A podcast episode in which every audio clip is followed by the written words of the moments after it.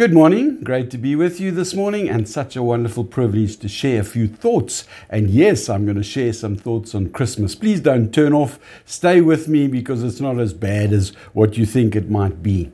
At this time of the year, I find many people who are for Christmas and many people who are against Christmas. And my appeal to you is just not to allow it to cause division in the body of Christ.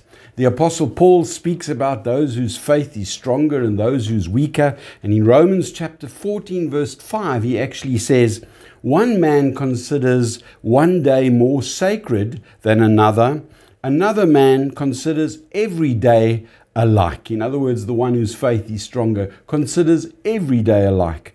Each one should be fully convinced in his own mind. And really, that's what I want you to be uh, at this time of year. I need you to be fully convinced in your own mind.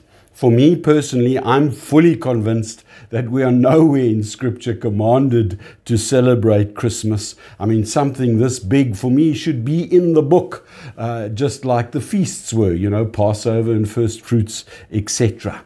And we don't find anywhere in the scripture that it is commanded for us to celebrate. It's not even authorized that we should celebrate. But anyway, that's just for me personally.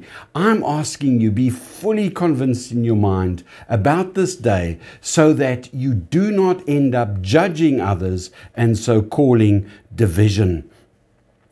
Uh, just by the way, this is not just anybody's birthday that is supposedly being celebrated here. This is the, the entrance of the King of creation, the maker and sustainer of all things, the moment that he entered human history. And so to lump the, the Christ as a, just another birthday to me is a, is a little bit almost blasphemous. I mean, he is the pre existent eternal one.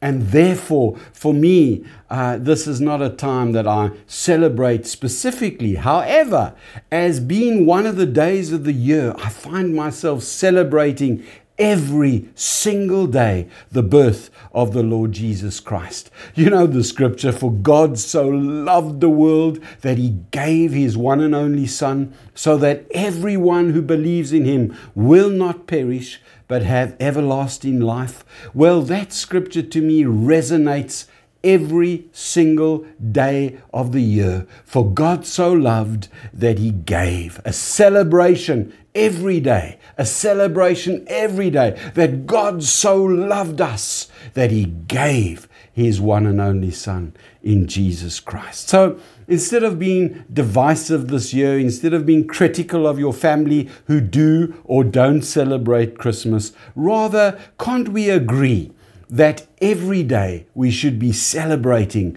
the, the coming to earth of the Lord Jesus Christ, fully God, fully, fully human being in that babe form, and eventually growing into the man he became for us. And that's my appeal to you. Let's not cause division. Let's rather focus on 365 and a quarter days a year celebrating this wonderful, incredible truth that God came to us when we could never get to Him. Amen. Let's pray together.